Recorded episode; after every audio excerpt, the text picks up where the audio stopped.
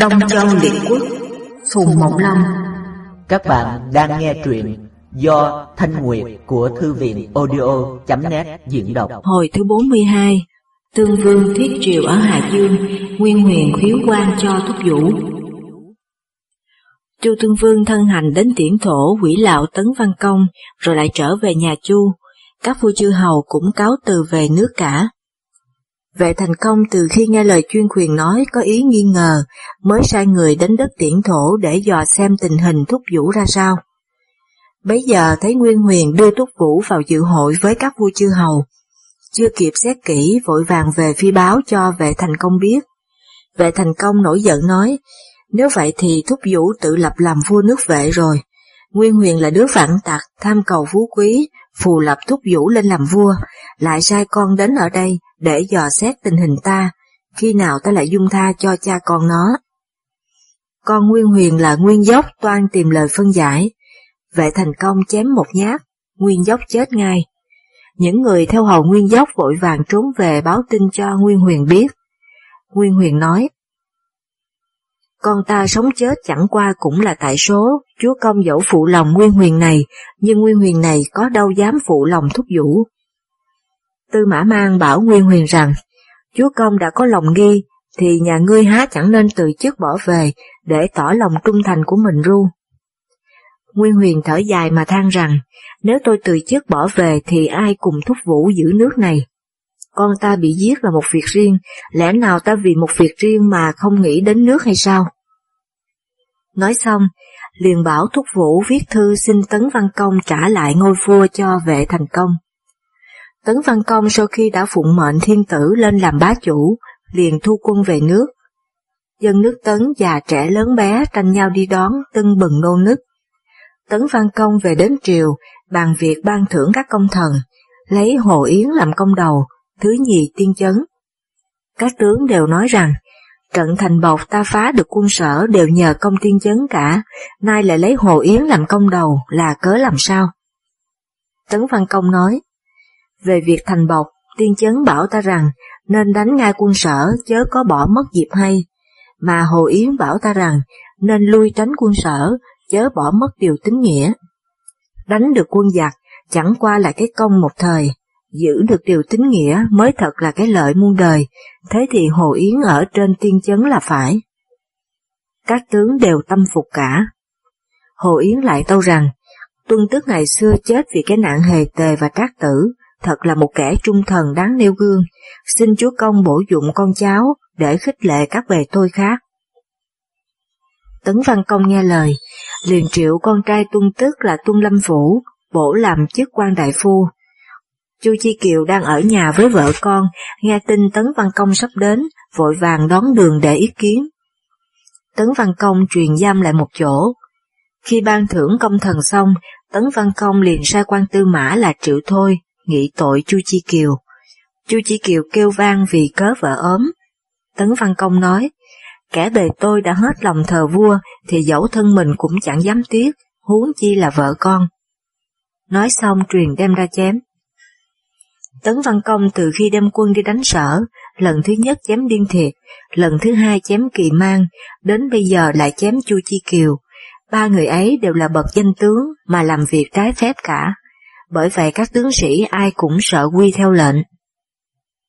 Một hôm Tấn Văn Công ngự triều đang cùng với Hồ Yến bàn việc nước Tàu và nước vệ, bỗng tiếp được thư của nước vệ gửi đến. Tấn Văn Công nói, đó tất là thư của Thúc Vũ xin hộ cho anh. Nói đoạn mở thư ra xem, thư rằng, Chúa Công không nỡ diệt nước vệ và đã hứa lời tha cho vua nước vệ tôi, người nước vệ tôi ai cũng ngẩng cổ trong chờ việc làm cao nghĩa của Chúa Công, vậy xin Chúa Công sớm liệu cho. Trần Mục Công cũng sai sứ đến nước Tấn xin lỗi hộ cho vệ thành công. Tấn Văn Công viết thư hồi đáp thuận cho vệ thành công về nước, lại hạ lệnh cho khước bộ dương chớ đem quân ngăn trở. Túc Vũ được tin Tấn Văn Công tha cho vệ thành công về nước, vội vàng sai người sang nước Trần để đón vệ thành công. Trần Mục Công cũng sai người khuyên vệ thành công về nước. Công tử chuyên quyền bảo vệ thành công rằng, Thúc Vũ làm vua nước vệ đã lâu, được người trong nước ai cũng quy phục, và nước ngoài giao hảo, nay dẫu cho người sang đón, chúa công cũng chớ nên tin vội. Vệ thành công nói, ta cũng lấy làm lo lắm. Nói xong Điền sai Ninh Du đến sở khâu trước để dò xét tình hình. Ninh Du đến sở khâu, vừa gặp lúc Thúc Vũ đang bàn việc ở trong triều. Ninh Du vào triều, thấy Thúc Vũ không đặt chỗ ngồi ở chính giữa điện mà chỉ ngồi ở trái đông, lại trở mặt về hướng Tây. Thúc Vũ trông thấy Ninh Du, vội vàng chạy ra đón vào, tiếp đãi rất lễ phép.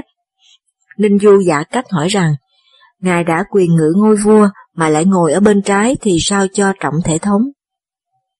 Thúc Vũ nói, ngôi chính ở giữa là chỗ anh tôi ngự xưa nay, tôi ngồi ở gian bên cạnh cũng còn có ý sợ hãi, khi nào lại dám ngự ở gian giữa. Ninh Du nói, bây giờ tôi mới biết rõ lòng ngài. Thúc Vũ nói, tôi vẫn ngày đêm mong nhớ anh tôi lắm, đại phu nên khuyên anh tôi mau mau về triều, để cho tôi được yên lòng. Ninh Du mới tính ước, hẹn đến ngày mùng 1 tháng 6 thì đưa vệ thành công về nước. Ninh Du cáo từ lui ra và nghe ngóng ý kiến của mọi người, thì thấy nói các quan trong triều đều súng nhau bàn luận, chỉ sợ vua cũ lại về thì tất nhiên trị tội những kẻ ở nhà, bởi vậy ai cũng lấy làm lo ngại. Ninh Du bèn nói với các quan rằng, tôi phụng mệnh vua cũ đến đây để truyền, bảo cho các quan biết rằng khi vua cũ về nước, quyết không bắt tội ai cả, nếu các quan không tin thì tôi xin cùng với các quan cùng thề. Các quan đều nói, nếu cùng thề với nhau thì còn nghi ngại gì nữa. Ninh Du liền cùng với các quan thề, các quan đều bằng lòng cả. Thúc Vũ lại sai quan đại phu là Trường Lương chuyên giữ quốc môn và dặn rằng phạm những người của vệ thành công thì bất cứ lúc nào cũng mở cửa cho vào ngay. Ninh Du về nói với vệ thành công rằng Thúc Vũ thật lòng đợi chúa công về chứ không có ý làm phản. Vệ thành công cũng có lòng tin, khốn nổi chuyên quyền khi trước đây đem lời giàm pha Thúc Vũ, sợ khi lộ việc ra thì bị tội, nên lại nói với vệ thành công rằng Tôi chỉ e Thúc Vũ cùng với Ninh Du ước định nhau để làm hại chúa công, chi bằng chúa công cứ nhân lúc bất ngờ về trước ngày hẹn thì mới có thể vẹn toàn được. Vệ thành công theo lời, truyền sắp sửa xa giá để về nước vệ. Chuyên quyền xin làm tiếng khu, vệ thành công cho đi. Ninh Du nói, tôi đã hẹn ngài với người trong nước rồi, nay chúa công về trước ngày hẹn, thì người trong nước tất có lòng nghi hoặc. Chuyên quyền quát to lên rằng, Ninh Du không muốn cho chúa công chống về là chủ ý thế nào? Ninh Du không dám căng ngăn nữa, chỉ xin với vệ thành công cho đi trước, để hiểu dụ người trong nước, khiến mọi người được yên lòng. Vệ thành công nói, và ngươi hiểu dụ cho người trong nước biết rằng nay ta vội về là có lòng nhớ nước, chứ không vì có gì khác. Ninh Du đi rồi, chuyên quyền lại nói với vệ thành công rằng, Ninh Du xin về trước cũng đáng nghi lắm, chúa công phải đi mau mới được. Vệ thành công truyền cho quân sĩ đi mau. Ninh Du về đến quốc môn, Trường Dương hỏi biết là người của vệ thành công, tức khắc mở cửa cho vào. Ninh Du nói, chúa công sắp về đến nơi. Trường Dương nói, sao chưa đến hẹn mà chúa công đã về ngay như vậy? Nhà ngươi vào thành báo tin cho Thúc Vũ biết, để tôi đi đón chúa công. Ninh Du vừa mới quay mình đi khỏi thì chuyên khuyền đã đến nơi rồi. Chuyên khuyền nói, chúa công đang đi sao? Trường Dương vội vàng đem quân đi đón. Chuyên khuyền tiến thẳng vào trong thành. Bấy giờ Thúc Vũ đang đốc thúc quân sĩ quét dọn cung thất, rồi ngồi gội đầu ở giữa sân. Thấy Ninh Du vào báo tin vệ thành công về. Nửa sợ nửa mừng, vừa toan hỏi vì cớ gì mà về trước ngày hẹn. Thì lại nghe có tiếng xe ngựa rầm rầm, tưởng là vệ thành công đã về tóc còn chưa ráo vội vàng lấy tay vén lên, chạy ra đón. Chẳng ngờ lại là chuyên quyền, chuyên quyền sợ để thúc vũ sống thì sau này anh em hỏi nhau, lại tỏ rõ tội mình ra. Liền dương cung bắn một phát, trúng ngay vào bụng thúc vũ, thúc vũ ngã gục xuống. Ninh Du vội vàng chạy lại để cứu thì đã không kịp rồi. Nguyên Huyền nghe tin Túc Vũ bị giết thì giật mình kinh sợ và chửi rằng đứa hôn quân vô đạo, mày giết quan một người vô tội, trời nào có dung mày, phen này ta quyết sang kêu với vua Tấn, thử xem mày có ngồi yên được hay không. Nguyên Huyền lăn khóc một hồi, rồi bỏ trốn sang nước Tấn. Vệ thành công về đến quốc môn, trùng dương đón. Vệ thành công hỏi chuyện, Trường Dương nói, Tốt Phủ có dặn tôi rằng chúa công muốn về lúc nào cũng cứ để cho vào, không được ngăn trở. Vệ thành công thở dài mà than rằng, em ta quả không có ý gì khác cả. Khi vào đến trong thành, trông thấy Ninh Du nước mắt vàng dùa, chạy lại nói rằng, Thúc Phủ đang gội đầu nghe tin chúa công về, vội vàng mừng rỡ lấy tay vén tóc chạy ra để đón. Ai ngờ chuyên khuyền bắn chết, khiến cho tôi thất tính với người trong nước, xin chúa công xét cho. Vệ thành công hổ thẹn đáp rằng, ta đã biết thúc vũ quan rồi. Nói xong liền tiến thẳng vào cung. Các quan nghe tin lục tục ra đón, kẻ trước người sau không được đều nhau. Ninh Du đưa vệ thành công đến xem thi thể thúc vũ, hai mắt thúc vũ còn mở trừng trừng như người sống vậy. Vệ thành công ôm đầu thúc vũ để kê lên trên đùi, rồi khóc hòa lên rằng, Em ơi, vì em mà anh được về, nay vì anh mà em phải chết, đau lòng anh lắm. Bỗng hai mắt thúc vũ sáng quát lên, rồi dần dần nhắm lại.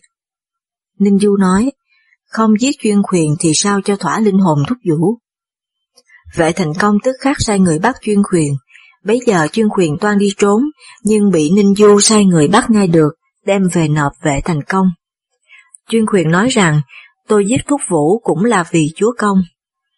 Vệ thành công nổi giận nói, mày cố tình dèm pha em ta, lại tự tiện giết người vô tội, nay còn toan đổ lỗi cho ta hay sao? Nói xong truyền đem ra chém, lại truyền lấy lễ quốc quân hậu tán cho Thúc Vũ. Người nước vệ khi trước nghe tin Thúc Vũ bị giết, đều quyên ngáo cả lên. Nay thấy vệ thành công chém chuyên quyền và hậu tán cho Thúc Vũ, trong nước mới được yên ổn. Quan đại phu nước vệ là Nguyên Huyền trốn sang nước Tấn, vào ý kiến Tấn Văn Công, sụp lại ở dưới đất, thuật lại câu chuyện vệ thành công nghi ngờ Thúc Vũ mà sai chuyên quyền bắn chết Thúc Vũ. Nguyên Huyền vừa khóc vừa nói. Tấn Văn Công động lòng thương xót, đem lời an ủi Nguyên Huyền, mời ra nghỉ ở nhà công quán, rồi họp triều thần lại để thương nghị. Tấn Văn Công hỏi các quan rằng, ta nhờ sức các ngươi đánh một trận mà thắng quân sở, lại phụng mệnh thiên tử, hội chư hầu ở đất điểm thổ, sát nghiệp bá chủ chẳng kém gì tề hoàng công thuở xưa. Nhưng nước tấn không dự hội, nước hứa không vào triều, nước trịnh dẫu hội thề mà vẫn có lòng nghi hoặc. Nay vui vẻ về nước mà dám tự tiện giết em ta một người đã dự hội với ta. Nếu ta không đem quân đi đánh thì sao cho thu phục được chư hầu? Vậy chúng ta phải định kế như thế nào? Tiên chấn nói, nước nào làm điều trái phép thì bá chủ có quyền đem quân hỏi tội, tôi xin sẵn sàng binh mã để chờ lệnh. Hồ Yến nói, làm bá chủ muốn thu phục được chư hầu tất phải nhờ quy linh của thiên tử, nay thiên tử đã thân hành đến khao thưởng chúa công, mà chúa công thì chưa vào triều kiến thiên tử, vậy thì lấy gì cho người ta phục? Chi bằng chúa công hiệu triệu chư hầu, vào triều kiến thiên tử, nước nào không đến thì ta sẽ kể tội, tiếc mạng thiên tử mà đem quân đi đánh. Triệu Thôi nói, tử phạm, tên tự Hồ Yến. Nói phải lắm, nhưng tôi e rằng việc vào triều kiến thiên tử khó lòng mà làm xong sớm được. Tấn Văn Công nói, tại sao mà khó lòng? Triệu Thôi nói, chư hầu đã lâu nay không vào triều kiến thiên tử, bây giờ chúa công đem quân vào chốn kinh sư, thì tất thiên tử có lòng nghi ngại mà kiếm cách để từ tạ. Chi bằng ta đại hội chư hầu ở đất ôm ấp, rồi mời thiên tử đến đấy, để ta được triều kiến thì tiện được nhiều điều lắm. Một là vua tôi không ngờ vực nhau, hai là chư hầu không phải đi xa khó nhọc. Ba là ở đấy đã sẵn có cung thất của vương tử đái làm ngày trước, không phải tốn công xây dựng nữa. Tấn Văn Công nói, làm thế nào mà đem được thiên tử đến đấy? Triệu Thôi nói, nay thiên tử đang muốn làm thân với nước tấn ta, xin chúa công cho tôi vào sứ nhà Chu mà nói về việc ấy. Tấn Văn Công bằng lòng, liền sai Triệu Thôi vào nhà Chu Liệu. Triệu Thôi tâu với Chu Tương Vương rằng, Chúa công tôi cảm cái ơn thiên tử thân hành khao thưởng và phong chức phương bá, cho nên muốn đem chư hầu đến kinh sư để làm lễ triều kiến. Vậy cuối xin thiên tử soi xét. Chu Tương Vương nín lặng, truyền cho Triệu Thôi hãy ra nghỉ ở công quán, và gọi Vương Tử Hồ vào để thương nghị. Chu Tương Vương bảo Vương Tử Hồ rằng, Tấn Hầu xin đem quân đến Kinh Sư để làm lễ triều kiến. Sự thể rất là bất trắc, trẫm muốn từ chối thì nên làm thế nào? Vương Tử Hồ nói, xin nhà vua cho tôi được phép đến tiếp kiến sứ thần nước Tấn để dò xét tình ý, nếu từ chối được thì tôi sẽ kiếm lời mà từ chối.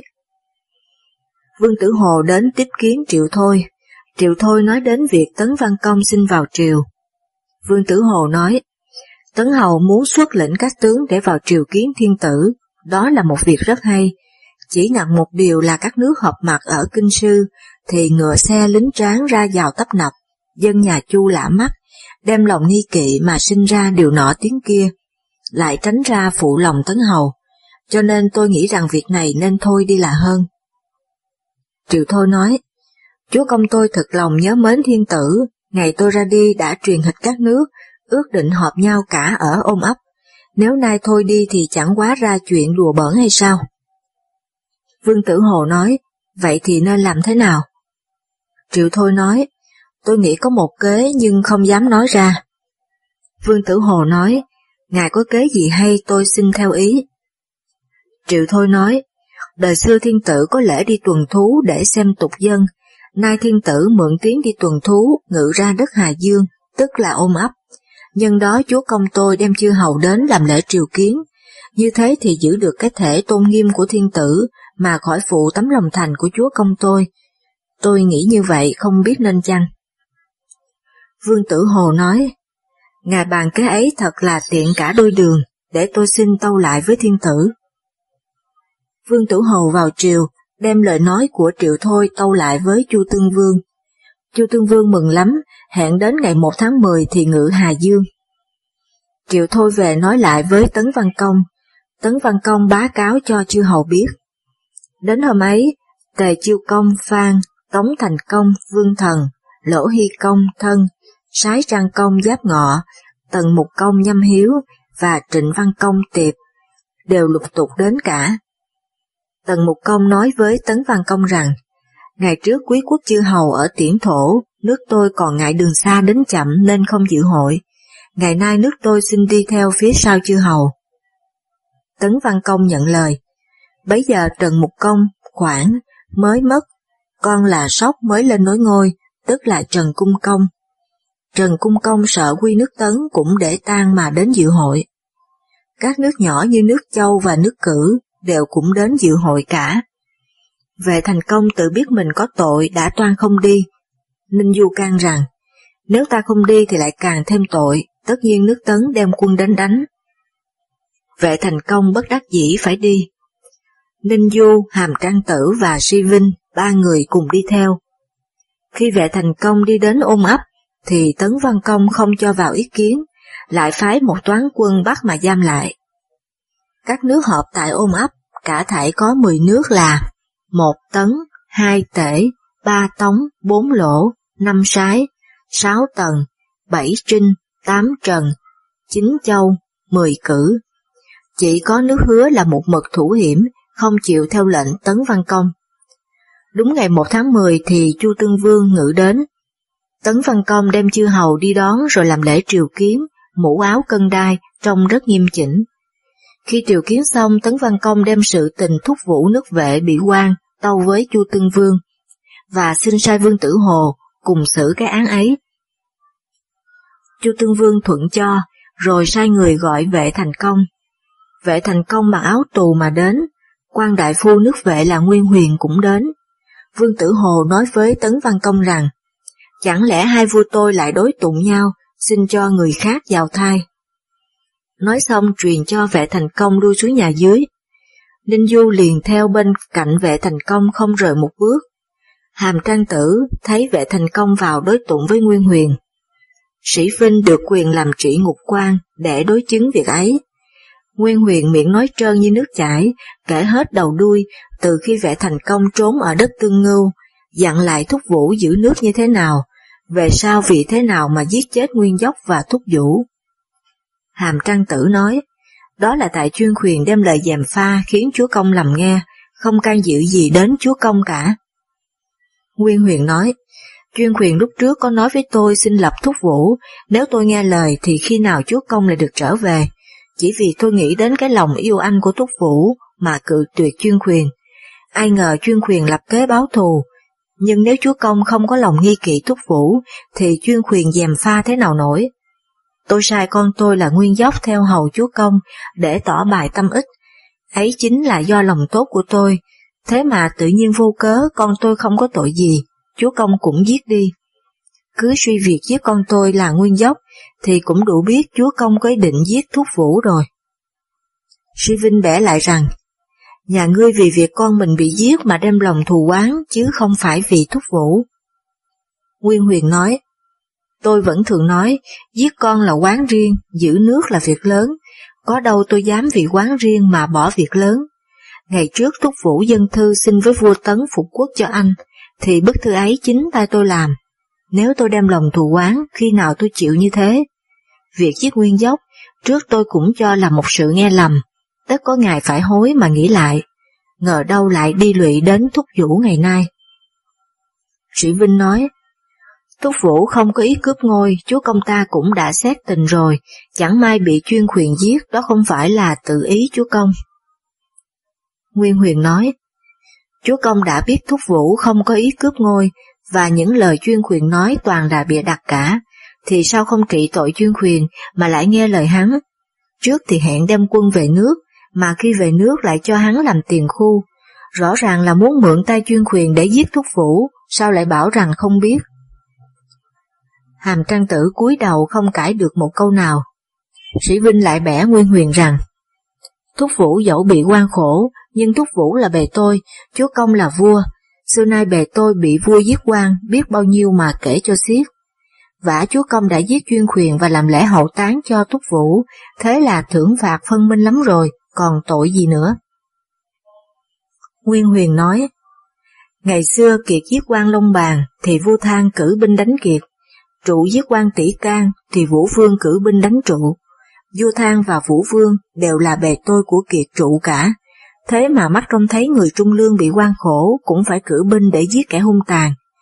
Huống chi Thúc Vũ cùng với chúa công là tình anh em, Thúc Vũ lại có công giữ nước, không phải như Long Bàn và Tỷ Can mà thôi mà chúa công chẳng qua là chư hầu, còn ở dưới quyền thiên tử và phương bá.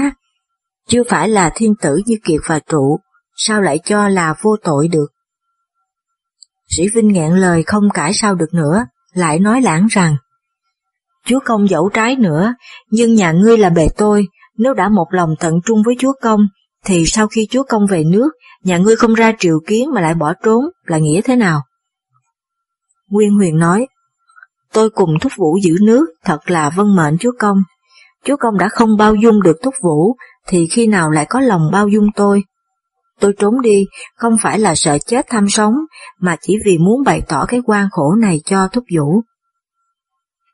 Tấn Văn Công nghe nói, ngoảnh lại bảo Vương Tử Hổ rằng, xem sĩ Vinh và Nguyên Huyền qua lại bấy nhiêu lời, thì rõ Nguyên Huyền là người thẳng thắn. Vua nước vệ là bề tôi của thiên tử, tôi không dám trị tội, nay hãy xin trị tội những kẻ về bè cánh với vua nước vệ. Nói xong, Điền ra đem chém tất cả những kẻ vây cánh của vệ thành công. Vương Tử Hồ nói, tôi nghe nói Ninh Du là một quan đại phu có đức ở nước vệ, mà trong việc này Ninh Du cũng hết lời khuyên bảo, nhưng vua nước vệ không nghe. Vả việc này không can dự gì đến Ninh Du, vậy không nên bắt y chịu tội. Còn sĩ Vinh được quyền chức tội ngục, mà xét đoán không minh thì nên trị tội trước nhất. Hàm trang tử biết là trái lẽ, không cãi câu nào, cũng nên giảm tội cho. Tấn Văn Công theo lời, truyền chém đầu sĩ Vinh, chặt chân hàm trang tử, còn Ninh Du thì tha không hỏi đến. Tấn Văn Công cùng Vương Tử Hồ đem những lời nói của bên Nguyên và bên Bị vào tâu cho Chu Tương Vương và xin trị tội vệ thành công. Chu Tương Vương nói, Túc phụ xử đoán thật là công minh, nhưng trẫm e rằng vì bề tôi mà giết vua thì sao cho phải đạo. Trẫm nói vậy thật không có tư tình gì với vua vệ đâu. Tấn Văn Công sợ hãi sụp lại mà xin lỗi rằng, kẻ hạ thần không nghĩ đến điều ấy, thiên tử đã giải như vậy thì nên giải vua vệ về kinh sư để tùy lượng trên xử đoán. Tấn Văn Công truyền cho quân sĩ giữ về thành công để giải về kinh sư, lại một mặt cho Nguyên Huyền trở về nước vệ mà lập vua khác. Nguyên Huyền về đến nước vệ, cùng các quan triều thần thương nghị, nói dối là vệ thành công đã bị tội chết rồi, nay phụng mệnh thiên tử về lập vua khác. Các quan triều thần đều cử em ruột thúc vũ là công tử thích, tên tự là tử hà. Công tử thích vốn là người nhân hậu. Nguyên huyền nói, lập công tử thích là phải lắm, anh chết thì em nói. Nói xong, liền tôn công tử thích lên nối ngôi. Nguyên huyền làm tể tướng. Từ bấy giờ, nước vệ mới hơi được yên ổn.